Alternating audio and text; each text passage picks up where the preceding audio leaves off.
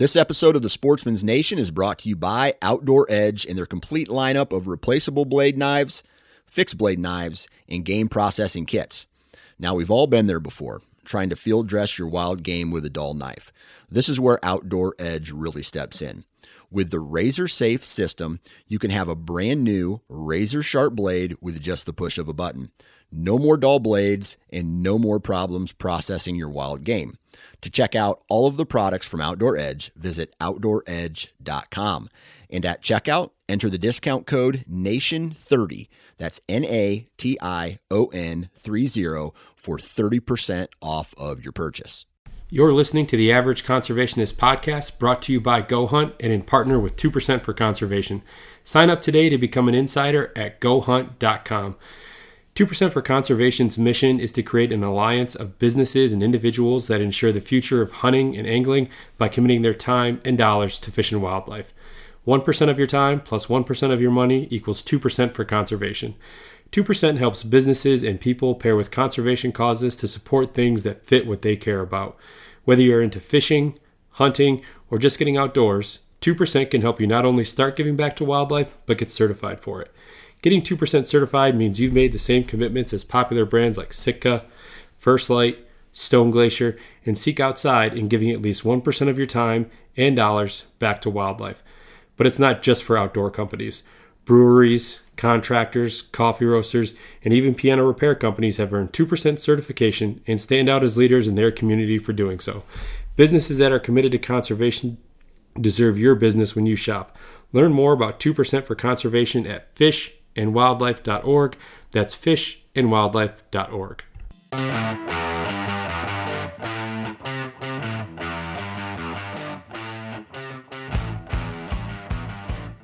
Fellow conservationists, welcome back to the Average Conservationist Podcast, and I'm your host, Marcus Ewing. Uh, today, this is kind of the long awaited episode that I know many of you have been wondering about, waiting for. Uh, well, the wait is over. Today, I am joined by the piano repairman himself, Brandon Robertson. I know you guys have, anyone who's listened to the podcast for any amount of time has certainly heard me reference um, piano repair companies. Um, and we finally were able to make it happen. Brandon Robertson, the owner of Robertson Piano, uh, him and I got to chat, and it was a super cool conversation. Um, I mean, music is one of those things that everyone likes music, right? I mean, everyone has their own taste, which is uh, you know a bit of an expression of individuality, if you will. Um, but it, all music is good, right? Like there's there's kind of no two ways about it. And talking with Brandon, I certainly uh, got a deeper appreciation for uh, his um, musical inclination. Um, you know, Brandon started off playing the piano at a young age. Uh, music has been uh, certainly uh, a big part of his uh, entire life, uh, even through, you know, being an adult. And we get to talk about, you know, how he kind of got set down the path of uh, tuning pianos to um, kind of pivoting a bit during the pandemic and now restoring pianos for people you know, we talk about you know the the piano being uh, kind of this um, rather large uh, kind of family heirloom that just gets passed down from generation to generation. Um, you know why you know for for Brandon and listening to music why it's you know probably a little bit different than it is for for you or I with you know his his training, uh, the schooling, and just um, again his his musical gift that he has you know he just he hears things differently which i thought was is just a super cool uh, thing because we all have that one thing uh, whatever that is that you know we just have this deeper appreciation. We're just able to understand it uh, a little bit better than most maybe um, and i think for you know for brandon i mean that's music is his thing. Uh, you know we get to talk about how brandon got involved in the outdoors uh, later in life and you know it became something that he wanted to be able to experience with his son as he got older and really kind of, you know, change kind of the family uh, culture, I guess, when it comes to the outdoors and you know how that's perceived, and you know bringing his son along with him when they do you know cleanups and, and things like that. So, really fun conversation. I really enjoyed talking to Brandon. Uh, I think you guys uh, are really going to enjoy this one as well. So, episode 80, Brandon Robertson. Uh, before that, I want to tell you about our friends at Stone Glacier. Um, I know you guys have heard me talk about it a ton uh, with some of the different packs that I use. Uh, the Avail 2200 is the one that I run primarily uh, for really any type of kind of day hunting, uh, turkey hunting, uh, whitetail, what have you. But I like it so much that I actually have another one on the way that I'm just going to use for like my everyday carry, overnight trips, things like that. Like it's just such a, a versatile pack, and there's so many uh, great features uh, about it that you know made me want to to have have a backup. Um, you can obviously check them out at stoneglacier.com. Uh, if you haven't by now, check out the Stone Glacier app. You can get that on iTunes or Google Play, uh, and you can order right from the app as well. And you can check out all the other cool gear that they have. You know, uh, we're in the holiday season, so now is a great time to pick something up for the uh, outdoor enthusiast in your life. Um, you really can't go wrong uh, with any of their products. So head over to stoneglacier.com. All right, joining me today is the owner of 2% certified Robertson Piano, Brandon Robertson. Brandon, how's it going this morning? I'm doing great. How are you? I'm doing well, thanks. It's uh, it's going to kind of sound repetitive to you because obviously we we talked a few minutes before we started recording, but you know, I've been indirectly mentioning you and your company really since the inception of the podcast. So to finally be able to get you on the phone and to talk a little bit more, uh, I'm certainly excited about it. I'm glad we finally got you on here. Yeah, I'm looking forward to it too. I, I remember the I listened to a few episodes of the podcast and I actually like paused it and went to the other room and was like, Gina, tell, that's my wife's name, Gina. I told her I was like, check this out. I was like we're being talked about on a podcast. It's pretty cool. No, that that that's awesome. I, I love I love the excitement uh, and the enthusiasm and being proud of you know what it is that uh, that you guys have built there. So, so I kind of, I guess let's let's kind of set the stage a little bit here. Um, obviously, you know the the podcast is kind of centered around conservation, the outdoors. So tell me, Brandon, how was it that that you were first really introduced to the outdoors?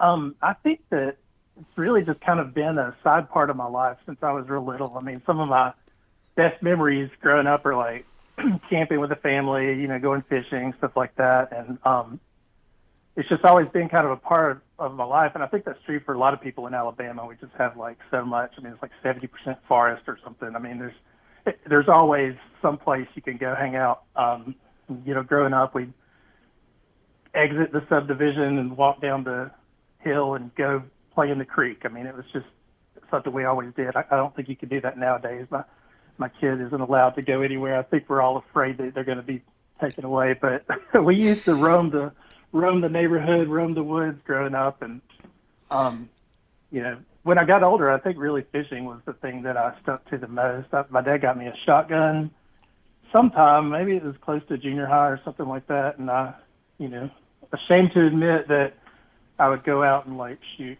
random birds. I don't even know what. um, and but yeah, I mean, at some point I've just sold the shotgun because I mean, I I told my dad I wanted to deer hunt. He didn't do that. None of my family hunted or anything so one night he was like, okay, just go sit out here in the middle of the woods. And I literally sat on the ground and like waited for a deer to come and nothing came. And that was my whole experience with that. I eventually sold the gun because it wasn't really anything I was using. But um, I don't know. Like I said, it's just always been kind of a side part of my life. And um, I mean, even in college, like something about the water, you know, going, you're stressed out or whatever, like even if you're not catching anything, like just being on the water, being near the water, like that's always been something that's been like like a peaceful place, a happy place, or whatever to go to. Um, so I don't know if that answers the question exactly. Yeah, no, for sure. And uh, you make a couple points in there about your upbringing and your childhood. And I mean, I grew up the same way, um, where I mean, I don't want to. I mean, I lived in a small town, but I had woods kind of. You know, I could I could hop on my bike and ride for two or three minutes, and there was you know a patch of woods where me and the neighbor kids would, would go down there and build forts and you know just just be kids in the woods, right? And and you're right. I don't know that I would let my kids today do the same things that I did growing up. I mean, obviously that was you know 30 years ago. Wow, I really just yeah. aged myself there. yeah, but uh, yeah, it's different, you know, obviously now than it was back then, and it's it's it's very unfortunate, you know, because I would love to, you know, just let my kids, you know, roam around in the woods a little bit as long as I knew where they were at and that they were, you know, close to home. But you know, back then, you know, we didn't have cell phones, so there was no way to like check in on us and, and stuff like that. I mean, if I wasn't home when I was supposed to, my parents would get in the car and you know, kind of drive down the road to where they knew I was at and holler out the window, Marcus, Marcus, you know, where you at? Right. And, you know, I'd come stumbling out of the woods and, you know, get on your bike, come home, it's time for dinner, that type of thing. And it's a great way to grow up. And it's certainly a great way to kind of, you know, just have fun and really explore and kind of draw your own conclusions to the outdoors at a very young age, you know? Yeah, absolutely.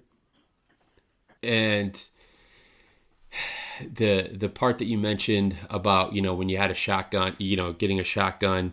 Uh, I mean, that was my first. My first gun was a 20 gauge pump shotgun that I used. Uh, you know, I, I, received it probably when I was around the same age that you said you were. You know, middle school somewhere in there, and you know, did some bird hunting and some some waterfowl hunting and stuff like that. And uh, yeah, it's a, those types of things are a great introduction to the outdoors and, and really kind of sparking. Um, you know a love and a passion for just the outdoors in general whether you, you stick with hunting or you know like you said the being on the water and just fishing and just kind of the the peacefulness that it brings to you. Yeah definitely. My my stepdad he does hunt and i can't remember exactly when he and my mom got married. I want to say it was sometime in um i don't know maybe i was in seventh or eighth grade or something. Um and he bird hunts and you know, has had bird dogs and stuff like that. And so that's always been neat to watch, but it's never been anything interesting to me. But I will say, like, I've always kind of seen it, you know, as as a something that somebody did. But I think his biggest contribution was really like he lived on a lake for a while, and so I would, when he and my mom were dating, like I would go up there and like take his boat and just go fish and stuff like that. So what is what is the I guess tradition like for the outdoors in the South? Because you know I'm I'm here in Michigan in the Midwest, and obviously there's a very kind of deep rooted um, you know tradition in the outdoors, especially um, you know this time of year with uh, deer hunting and stuff like that, and deer camp, and you know a way for people to to to spend time with friends and family. You know, I know a lot of people that go to deer camp that you know they don't even hunt. You know, they just like the camaraderie that comes with it. The you know, kind of being with the guys, or or you know, you know, for for some you know sons or, or anything like that you know they get to spend time with their their fathers and kids with their grandpas and all that. So what is you know what is kind of the outdoor traditions or you know what is that kind of scene like down in the south? I honestly feel like I probably don't have a good handle on that, I, but I can tell you kind of what my impression is. Um, like I didn't start deer hunting until maybe four years ago or something, and that was just something I wanted to do because I wanted to learn how, so that I could have something to do with my son because I'm like we're raised, I'm raising him in Alabama. There's a chance he's gonna fall into something like that, and I have nothing, I know nothing about it. Um, growing up, I feel like probably everybody went to some lake or pond or something and fished at some point. But I feel like maybe the hunting is just kind of like a if your family happens to hunt, then you do. Um, if they didn't, then you don't. And I, I kind of felt like separate from the guys who, who did all that. I didn't really hang out with them. Don't, don't know what their lives were like growing up exactly. Um, I, my cousin is one when I was like asking around, like, "Hey, somebody, please help me learn how to do this." I don't even know what I what I thought I needed to learn. I just felt like I couldn't just jump in and, and deer hunt myself. But I asked my cousin, who I knew hunted, um, you know, will you please help me? And I ended up going down with him to his hunting club where he grew up. Um, and it was very much uh, there's these stands and there's a feeder. You know, at the time, over a hundred yards from the stand and just out of sight because that was the law. Like you didn't, you couldn't see the feeder, but it's like everybody knew it was there, and that's where you're aiming.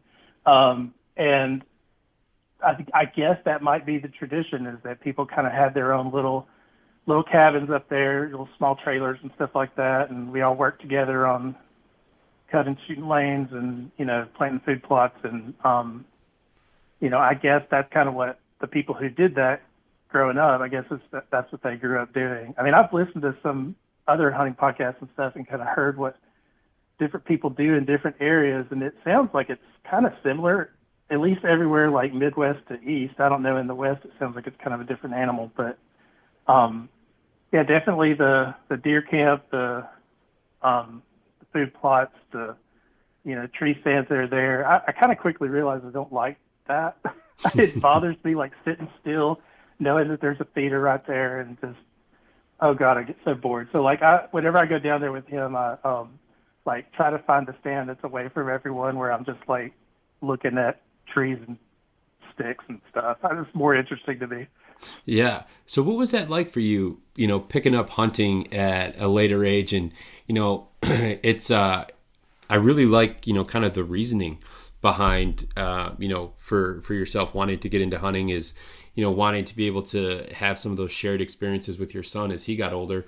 So you mentioned that you reached out to a cousin who who brought you to a hunt camp, uh, a hunting hunting camp, excuse me.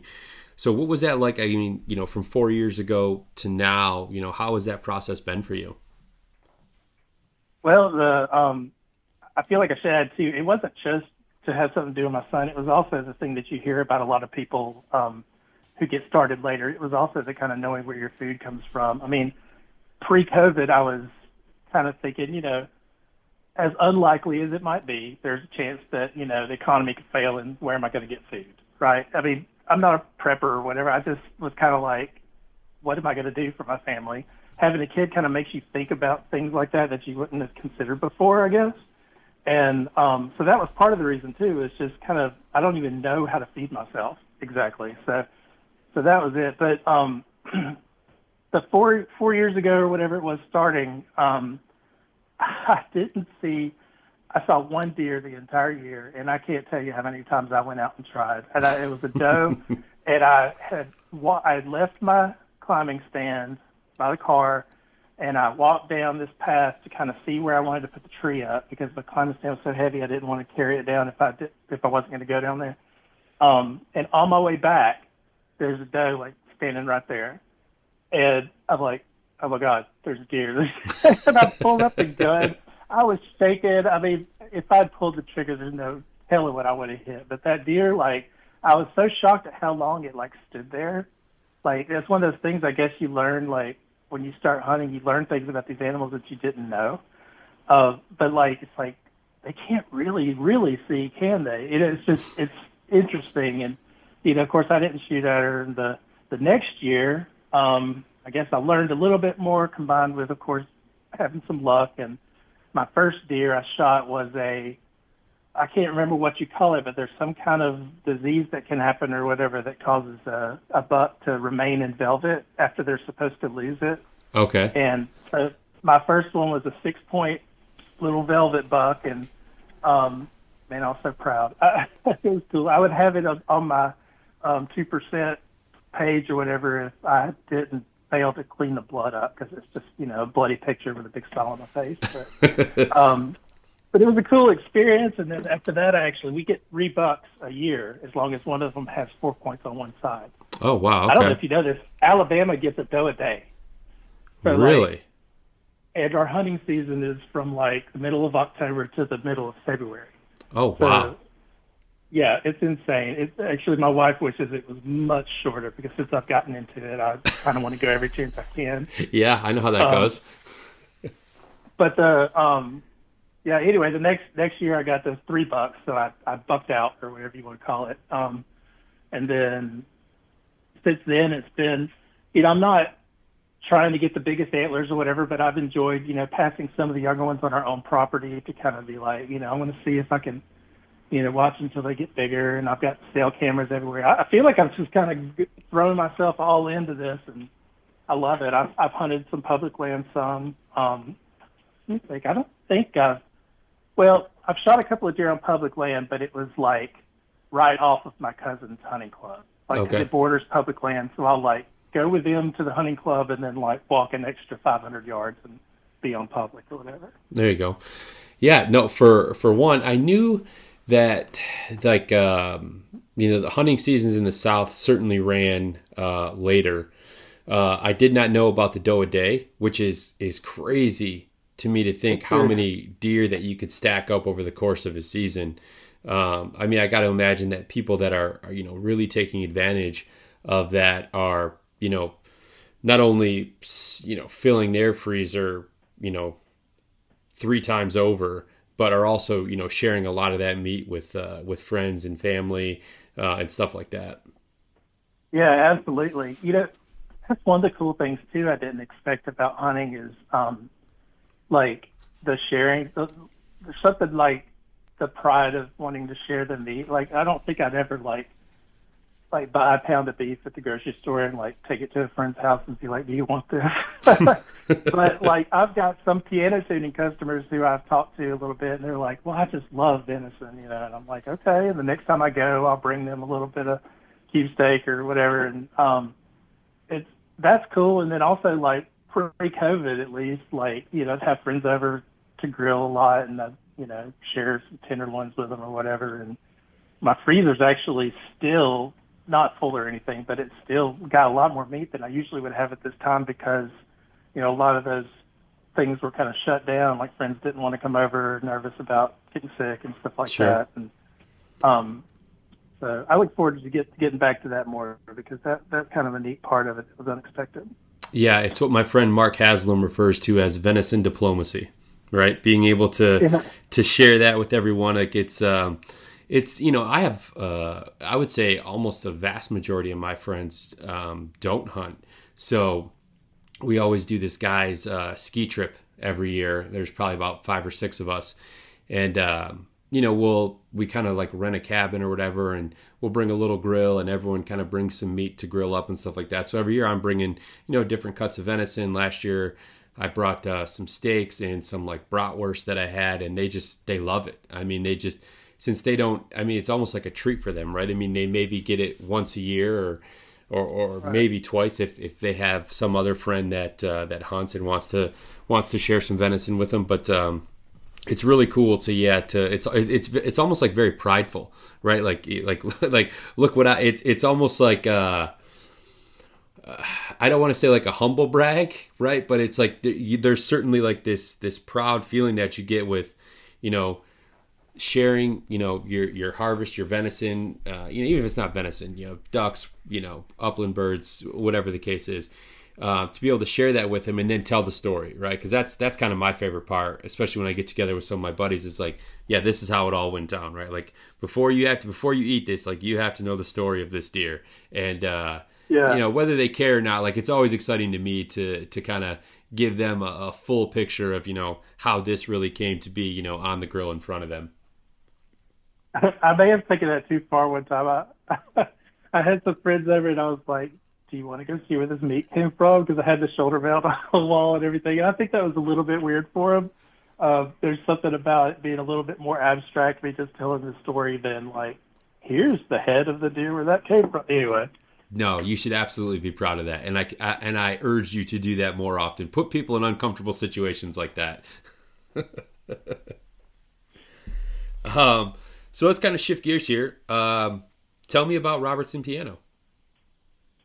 Um, well, I started off just you know tuning my own piano. I think I think it was 2001. People ask me when when I started tuning, and I can't really give a date when I started tuning, and we could call it like a professional thing. But started on my own about 20 years ago, and then gradually, you know, tune for friends and and their acquaintances and stuff like that, and and I moved into musical theater full time doing um, production management and um, audio, like sound design, uh, while kind of tuning pianos on the side here and there. Um, but that eventually, I mean, being a production manager, anybody who does stuff like that, you know, there's really like your hours are just whenever. Like you have to always be available, and you know, that would become like 80 something hour weeks, and my son was going to be born soon. And it's like, okay, I got to shift. And eight years ago or so, I shifted toward doing this full time. And it, I've kind of played around with rebuilding pianos and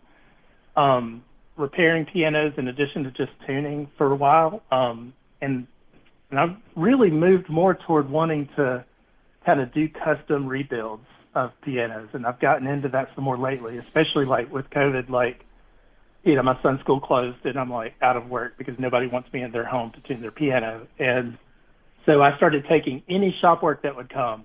Um, so I'm going to say that now Robertson Piano is probably focused a little bit more on piano restoration and customization than we are on um, tuning, though I still do that a couple of days a week. But I'm, you know, taking somebody's family heirloom piano and giving it a new look and uh, new life so that when they hand it down, they're not handing down this piece of junk that doesn't really work for their grandkids to learn on. They're handing down something that's going to work for another 7,500 years or whatever. Um, you know, in tuning, I see kids learning on instruments that are they're really pretty rough. So um, I don't know if you ever saw my logo. I, I uh, it's a clock with keys on it, and um, the idea is that my job is basically to help pianos last longer. Um, so now I've got a shop where I'm doing storage, rebuilds, restoration, custom work, and um, also tuning. And my mentor, who's probably I mean, it's hard to say because it's not like I travel everywhere, but I think he's probably the best rebuilder in Alabama, if not a, one of the top ones in the southeast. And thankfully, he has moved his shop into mine, so we're able to do a lot more now. Um, I don't know. I guess that kind of covers it. We just you know tune and rebuild and repair and try to make pianos look better and last longer. Yeah, no, that's uh, that's super interesting to me because, truth be told, so when I was in middle school, I um, I I was in band, I guess that's what they, they call it at that at that point. Um, and yeah. I uh, was like, I want to play I want to play the drums, which apparently is the percussion. And I thought it was just the drums, but apparently you've got to learn like the bells that go with it.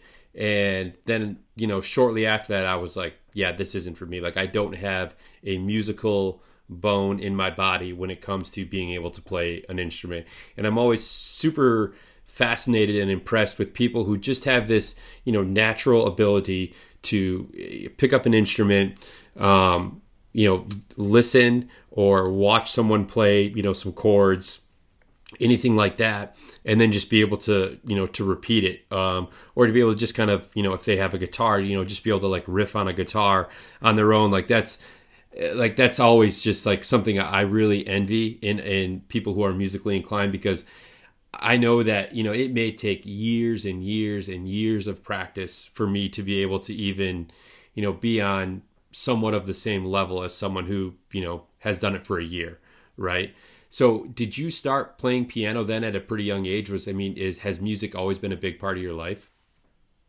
yeah i started i started taking lessons when i was eight when i was like three i told my mom i wanted to play the piano but somebody who taught locally said, okay, you need to wait till he can reach an octave, which is basically like reaching a C to a C with one hand, like a C to the next C up. Right. Um, and so, I mean, that's bad advice for anybody listening. Please, if your kid's interested, just let them do it.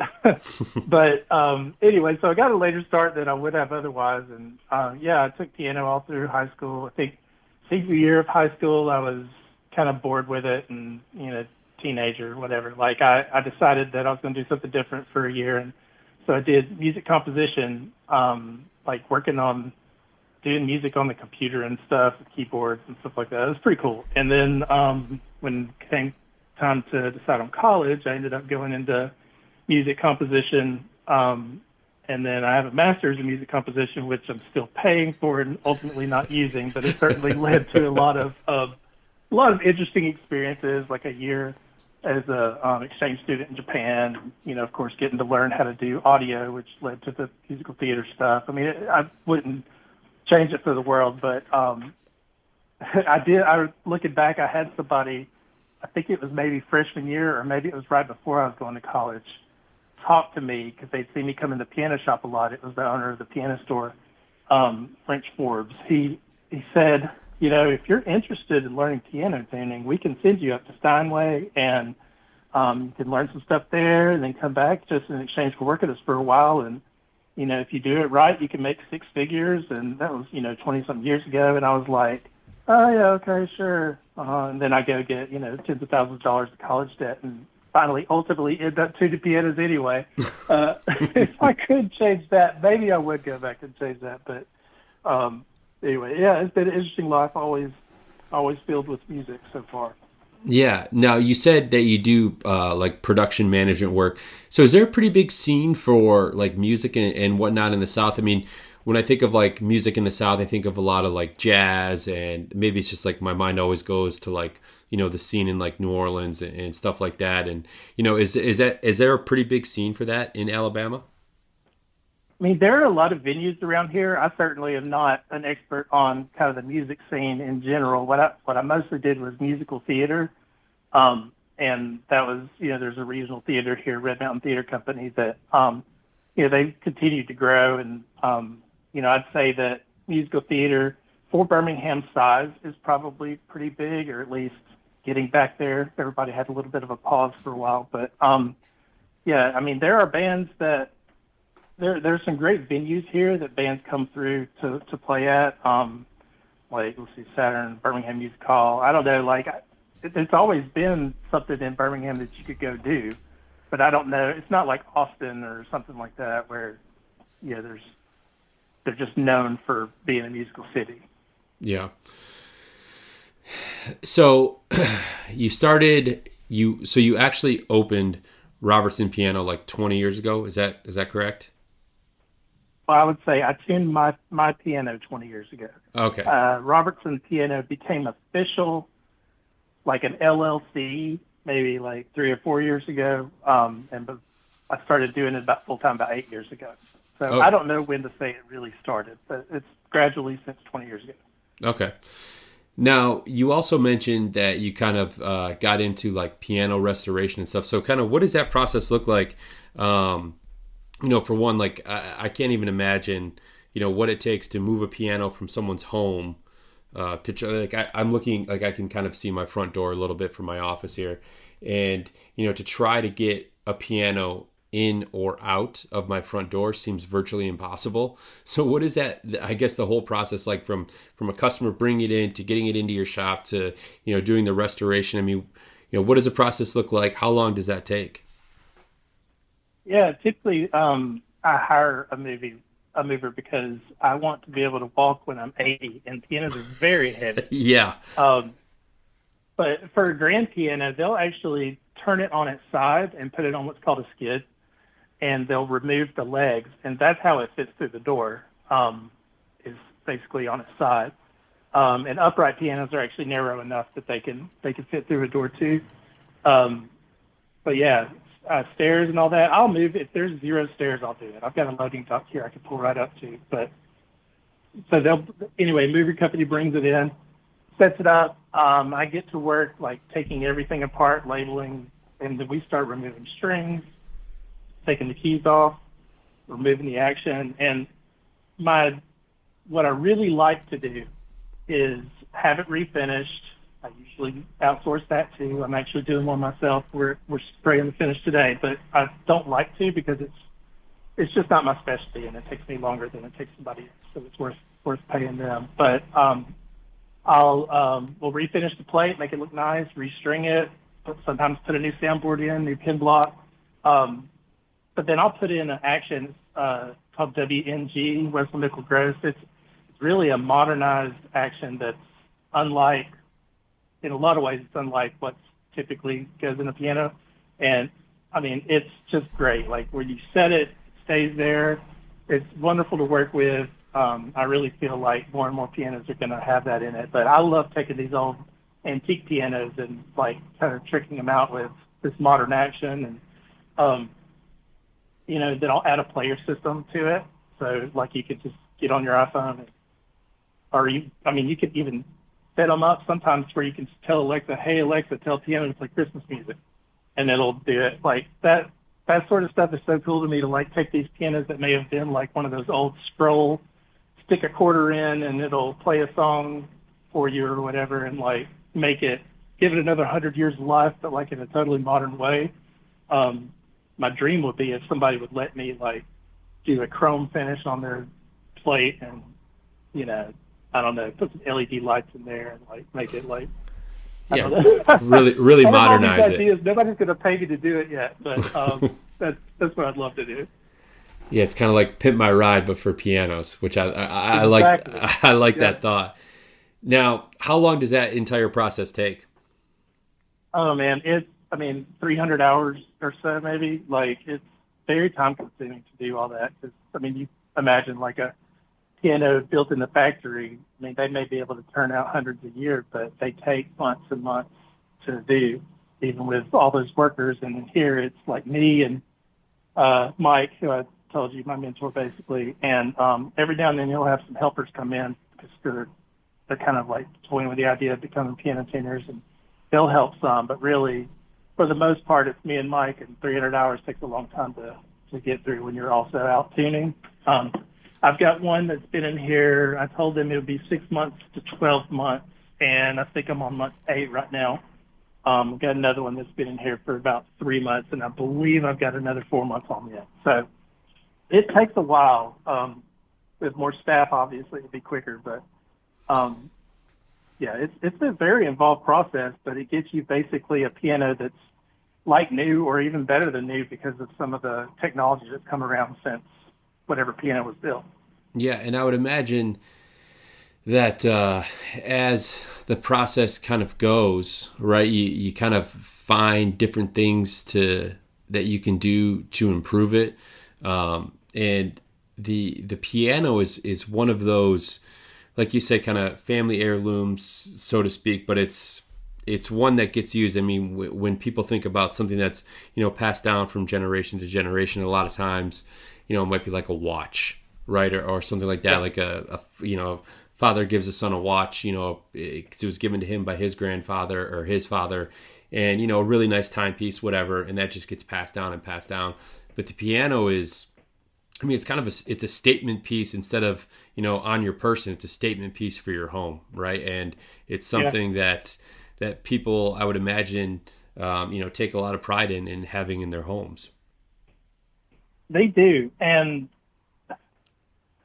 well, I'm going to say this publicly. This is like a joke between piano tuners, I guess. But like a lot of times, people probably give their pianos more value, like way more value than they should, because of that quality. Um, but I don't, you know, disparage them for that. It's just kind of funny because you tune in a piano that's like really should have already been sent to the junkyard, and people are so proud of it because it was their grandmother's piano.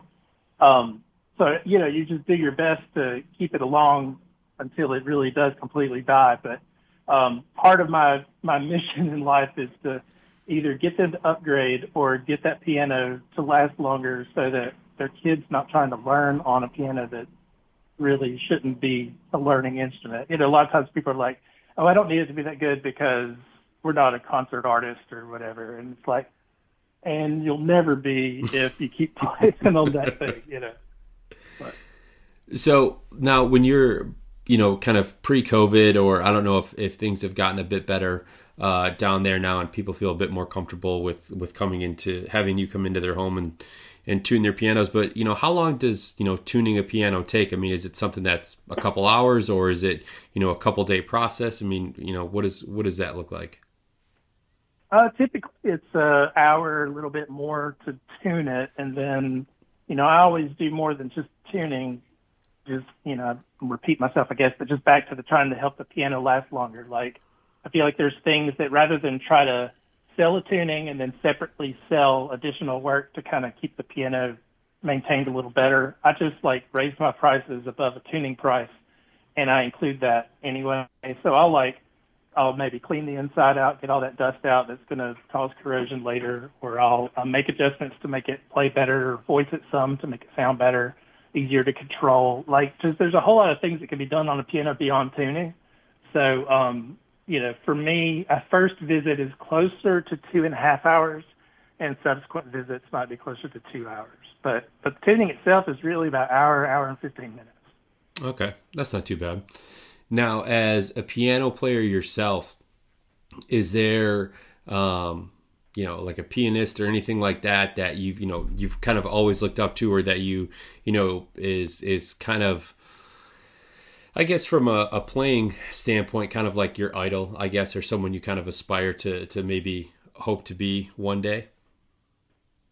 I may be unusual in this regard with pianists. I don't know, but there's a couple of guys that I, I follow and am really interested in, fascinated by their ability. That one is uh, Mike Garson.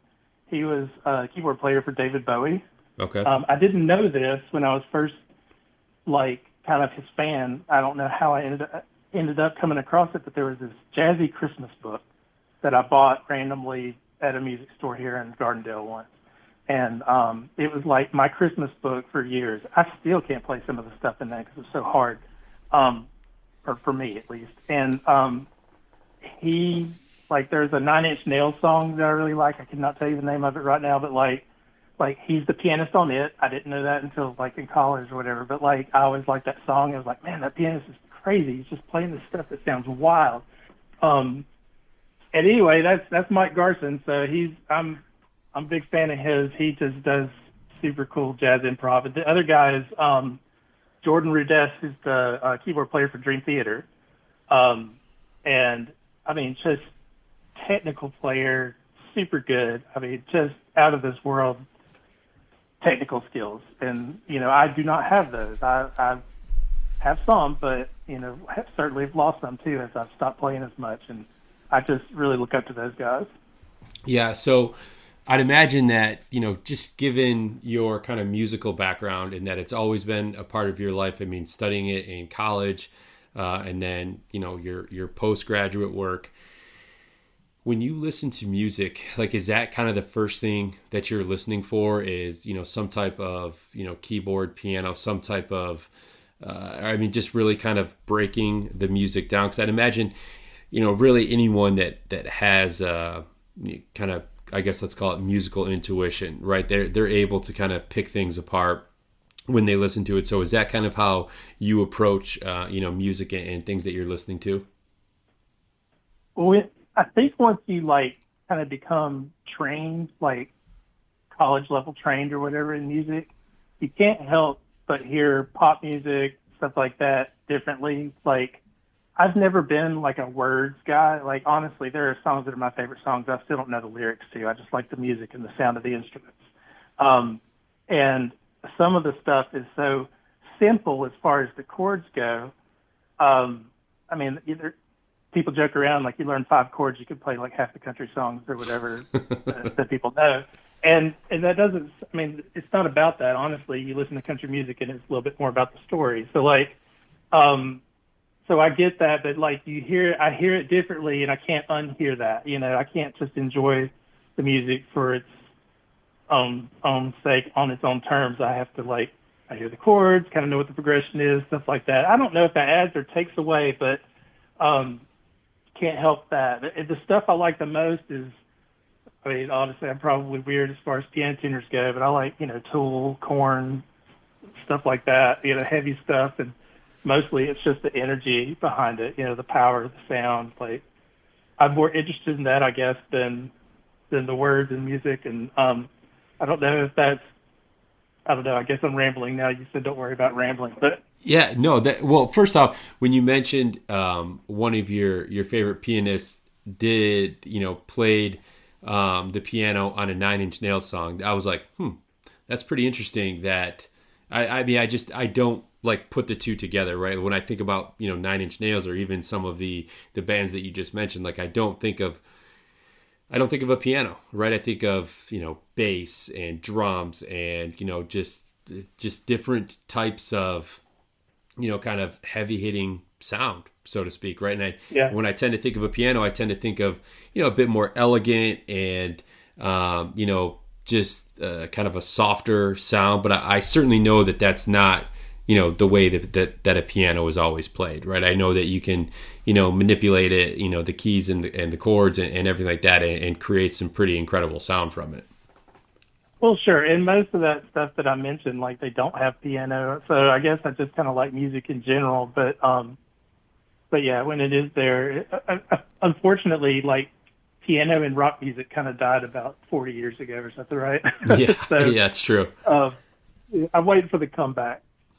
Every everything's making a comeback these days. It doesn't matter what it is. Just give it some time. It'll it'll resurface. Yeah, sure. So, obviously, Brandon, the reason that we've been able to to sit down and, and get to talk here is is that uh, Robertson Piano is a two percent certified company. So, how was it that you, being a piano tuner, learned about two percent for conservation? Um, Jared asked me that same question, and I I don't know for sure. It was I know it was a podcast, but I don't know which one.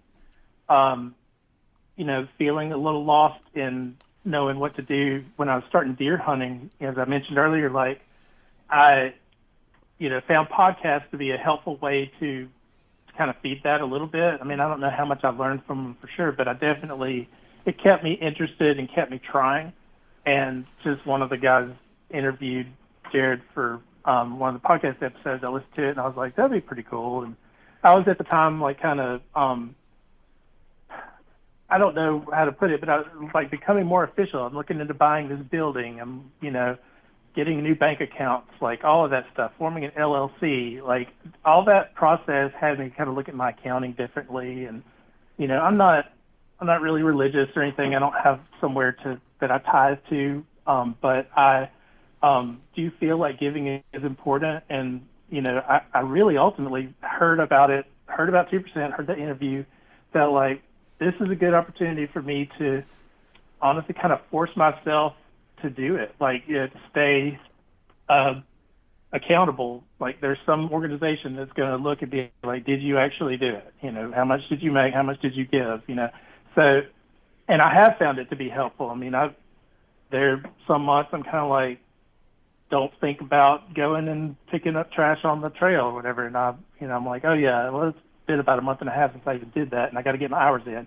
And you know, when I hear some of the people you interview, I'm like, that's kind of sad. Like I feel like those people are like, it's just part of their life and they just do it. And for me, it's it's not like it's something new to me, but um, you know, having that account, that thing that's going to hold me accountable has certainly been helpful in making sure that I do do my part because I feel, I do ultimately feel so grateful for, you know, the ability to go and fish and hunt and, and all that and just walk around, you know, these trails and stuff. And, um, you know, I don't know. I guess I didn't grow up um, donating time or volunteering or giving money to organizations and stuff. And so the 2% thing seemed like a good way to, to keep me on track with that. Yeah, no, that's that's a great way, and you know, I think it kind of goes with you know the whole episode, and you know, it, it's different right? Like the your reasoning behind it is different. Um, I think ultimately, you know, the the end reason or the the purpose for doing it is the same, but kind of how you got there is different. Uh, than maybe some other people who you know just grew up in the outdoors all the time and you know conservation has been you know this kind of pillar in their life uh, forever. But to look at it in that regard and say you know i'm getting you know more actively involved in the outdoors you know, I, I realize, you know, the the kind of fragile nature uh, that is the outdoors, and you know how much you enjoy it, and you know wanting to be able to preserve that, and you know just finding a mechanism to to help keep you accountable and to to make sure that you know you're giving back you know at the same time as you know taking from the land with you know with hunting. Uh, i think that's a really cool way to look at it. And you know i think that for anyone whenever you know however they're able to um, keep themselves uh, active and engaged uh, you know whatever that method is you know more power to them because it's you know it's it, it's not like this this one size fits all model conservation right i mean everyone practices it in different ways um, you know everyone's involvement is at different levels but it's all like it's all good stuff right? Like anytime you're out outside and like you said, you know, like you know, heading to the trailhead and picking up trash or, you know, going to your local waterway and cleaning up or donating some time with an organization, like it's all good, right? Because, you know, the day before that trash was there, that next day it's gone, right? Like it's it's just making things even if you, you know, you look at it kind of in the in the grand scheme of things, you know, even if like just like the whole state of Alabama, right? Like if you picked up a you know trash along a you know quarter mile stretch of of trail, you know that's you know and and more and more people do that. I mean that has a super big impact, and you know I certainly commend anyone um, that does that. Eh, you know regardless of the reasons or motivations. Yeah, definitely, and that, you know like I said, I didn't grow up doing it, but I'm hoping that maybe I can pass this torch on a little bit to my kid because he he does join me on some of them. He may complain sometimes, but he'll he'll join me on um you know we'll we'll make a deal out of it like we'll go pick up trash around the bicycle trail and then after that we'll like take a lap you know but um hopefully he's he's getting a little bit out of that at least as an example and he can um he can follow that further because you're right like if everybody just did a little bit, it would be pretty amazing. But you know, it seems like there's just a few people doing a little bit more. Um, yeah, and I mean, uh, you're absolutely right. Like with the reference that you made to your son there, uh, there's no doubt in my mind that you know the more he does it with you, and the more he you know just kind of sees uh, as he gets older. Um, you know your appreciation for the outdoors and why you guys are out there doing that it'll it'll almost just be one of those things that you know when the time you know he gets of age like it's it's it's just natural right? Like it's just you know when he gets to be you know our age he can be like yeah i don't know like i, I just i grew up you know you know picking up trash and you know trying to take care of you know the lands where my dad and i hunted right? And then you know you're you're you're almost creating like this this shift, uh, you know, in in your family and in the outdoors as it pertains to your family, with how you look at it and how you treat things. Yeah, totally. So, what are some of the organizations um, that you're giving back to there with Robertson Piano? Um, I started off Alabama Water Watch. Uh, they're a volunteer, like a citizen volunteer water quality monitoring program. A mouthful, but basically they um, you people volunteer. They learn how to do water tests with you know various chemicals in a kit that you could buy specifically for them, and you um, you adopt a location and you do your water tests. You know, hopefully regularly, and um, that information goes on the website.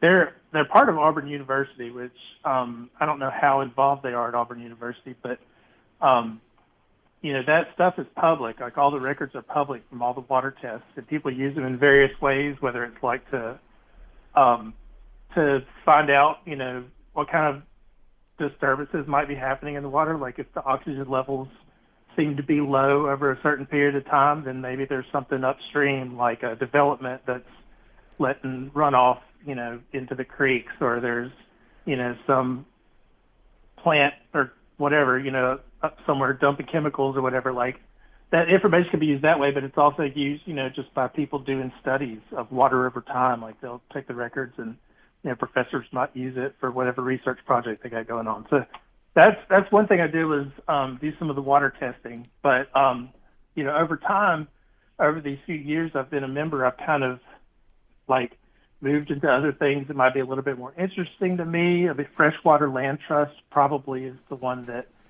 that I give to the most, both time and money. Um, they're uh, they they help people with like get conservation easements on their property. They'll buy property to do that. Um, they're basically protecting land around the Birmingham area and the surrounding counties.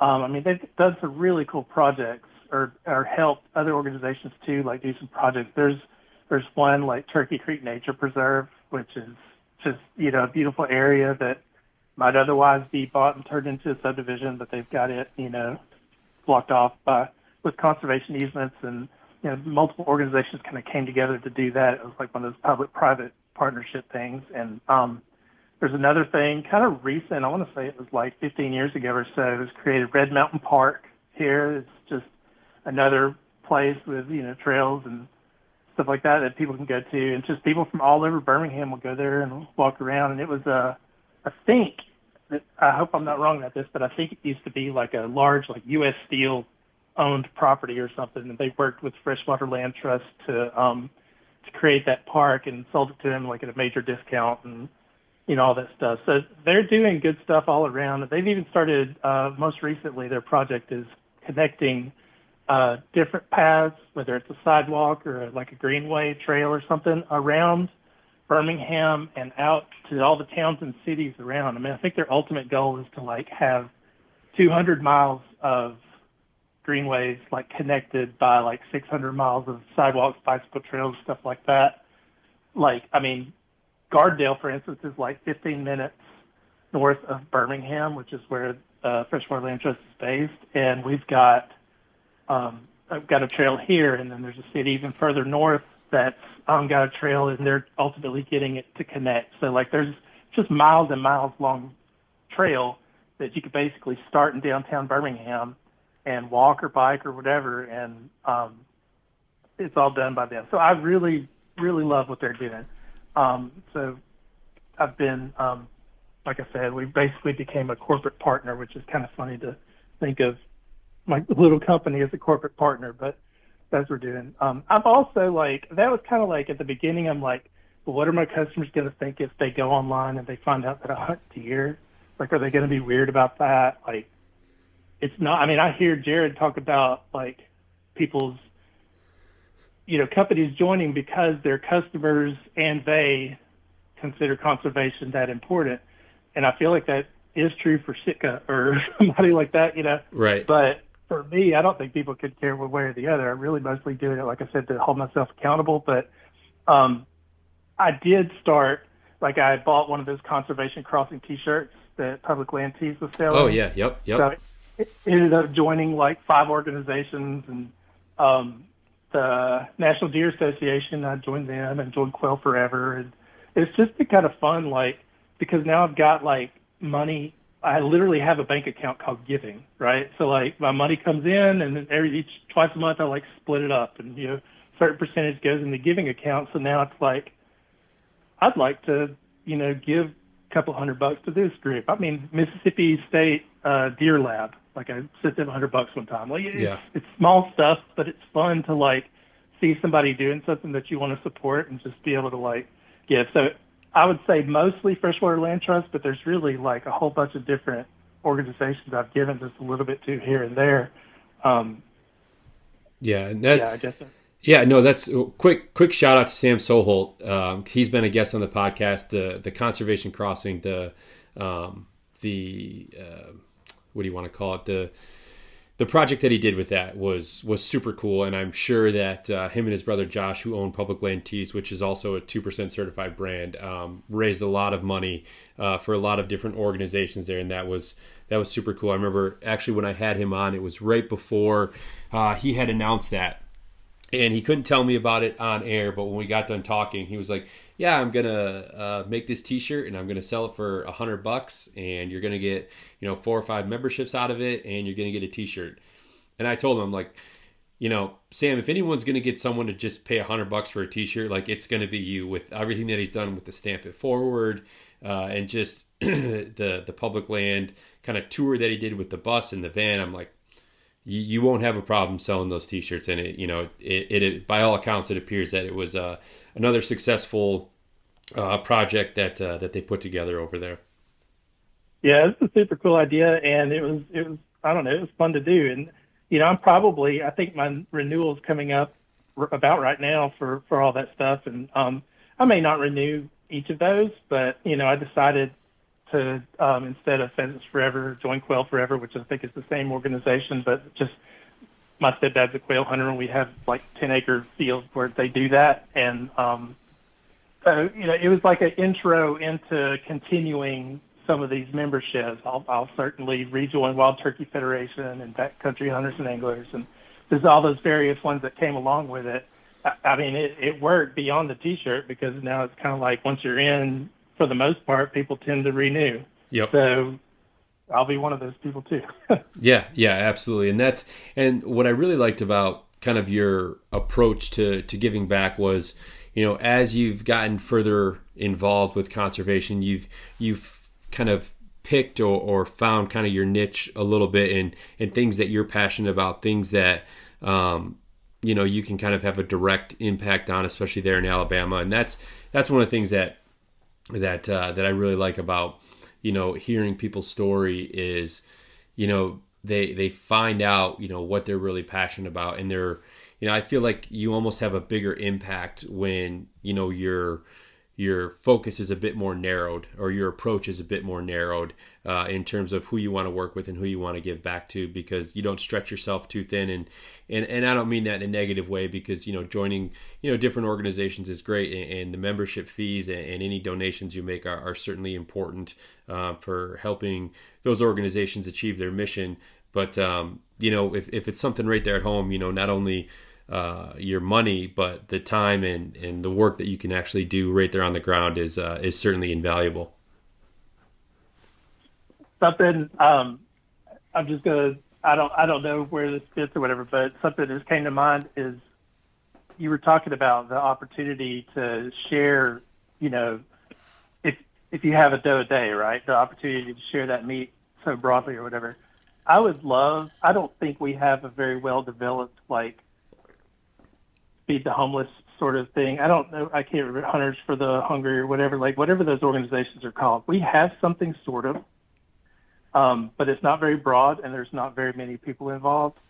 I don't know if there's anybody who's going to listen to this that has an idea about how to further develop something like that. But I tell you, that is something that I would certainly want to do because it's a win-win situation. I mean, like if if I shoot three does and two bucks, I'm basically going to have a, freezer that's too full, we can't eat it all, right? Right. But if I have the opportunity to choose as many doses I want, I can go hunting whenever I want, and I know it's going to go to a good cause. And that's going to be true for any other hunter in Alabama. Like, I, I really would love to get something like that going, or get whatever is there, you know, growing further, so that more processors are involved and stuff like that. Um, I guess I'll just take this opportunity to say that in case there's anybody around here or anybody in another state that knows, you know, please reach out to me because that that's something for sure that I have an interest in is trying to figure out how to get something like that. Yeah, no, and that's I, I think that that's um, a great idea, and I know that there's there's certainly some organizations out there like that, and I don't I don't know a ton or really anything about how they operate, where they operate, uh, any any of that, but it's certainly um, you know a, a way for us as hunters to um, you know not only uh, give back to people in need from a, a, food standpoint, but to you know potentially um, you know open the eyes to some people um, who maybe have never really tried wild game, right, and give them an opportunity to to have you know clean, lean protein um, and you know kind of give them the opportunity to you know experiment with it when it comes to cooking and figure out you know how they like it and everything like that. And um, you know maybe spark an interest for them to to be you know a hunter or an angler uh, or any of the above and, and you know get them involved in the outdoors as well. Yeah absolutely. Yeah. Well brandon i see we're coming up on about an hour here. So um, I just want to ask you one more question before I let you go. Is I know um, this. Well, this is something that I kind of ask everyone: is do you have uh, any hunting trips or uh, fishing trips or anything like that kind of planned uh, planned out here in the future that you're excited that you're excited for that you're looking forward to? Um, well, our rut is in the area where I live in. I don't know if people are familiar with Alabama, but we imported deer from like all over the place at some point decades ago. And so, like, depending on what part of the state in, you can have a rut, like, like beginning in November or whatever, like most of the country, and then you can, um, like, I think on my parents' land, it starts up in a couple of weeks. You'll start seeing scrapes everywhere. Actually, on one of my cell cams, I got a big guy um, who I'm pretty excited about. Um, and if actually I'd been hunting this morning, you would have been right by where I would have hunted according to the wind. My, apolo- my apologies. Uh, anyway, no, no, it was it was 6 a.m. So missed opportunity, but um, but still that lets me know he's around, so that's cool. So I'm certainly looking forward to our rut, which is coming up, and everybody else is kind of like, well, I'm done. I didn't fill my tag. I'm like, come to Alabama, or don't come to Alabama. I don't know. Like we got we have rut. I mean, depending on where you are, you really can't hunt the rut until February. So like you just hop around the state and constantly be involved in like in deer, you know, being dumb. And the um, the only thing is like I feel like it's probably different than a lot of places. Like as far as the rut goes, um, I have yet to see more than one day of that craziness that people talk about, like where deer are just like all over the place blowing and chasing and stuff yeah. like that. I saw that one day once. Maybe that's maybe that's about as often as anybody sees us. So maybe it's not different, but Yeah, well, I- anyway, I'm yeah, looking well, forward to that. Yeah. Well, I remember when we first started um, corresponding through email there, you're like, well, if we could do it, you know, either, you know, like late November or like the first week of December, that's going to be good. He's like, you, you know, you said that that'll be better because the rut's coming and you're going to be pretty tied up. So, no, I'm certainly glad uh, that we were able to make this happen. And, you know, obviously, I wish you, uh, you know, nothing but success with the business and then also, um, you know, trying to put a big guy on the ground here in the next uh, month or so. Yeah, thanks so much, Marcus. Appreciate it. Yeah. Hey, one more quick question. Uh, obviously, last week, I don't know if you're a football fan or not, but obviously, uh, last week was the Iron Bowl. So, are you a uh, an Auburn or an Alabama fan? I am one of those rare birds in Alabama that didn't grow up watching football, and I couldn't care less. But my wife is an Auburn fan, so I guess by connection, I am an Auburn fan. Yeah, War Eagle. There you go. All right, Brandon. Well, take care of yourself, man, and thanks for joining. Thanks for joining me today. I appreciate it. All right, thanks again, Marcus. Take All care. right. Yep. Okay. Well, thank you again to Brandon for joining me today. Uh, I would like to thank the partners of the podcast, Wild Rivers Coffee, Stone Glacier, and Go Hunt. Uh, be sure and go out and support the companies that support this podcast and help make it possible. I would also like to thank 2% for Conservation. And if you're interested in learning more about 2% for Conservation, you can visit their website, fishandwildlife.org. And over there, you can see all the certified brands that have committed to conservation that you should support when you shop. I encourage you guys to follow 2% on social media as well, where they're going to post only positive, conservation driven content. So you'll certainly uh, enjoy that in your feed. So, again, if you'd like to learn more about 2% for conservation, you can look for them online on social media or at fishandwildlife.org. Thanks for joining me this week, everyone. Hope you enjoyed the episode. Stay tuned next week, and remember to stay safe out there, and conservation starts with you.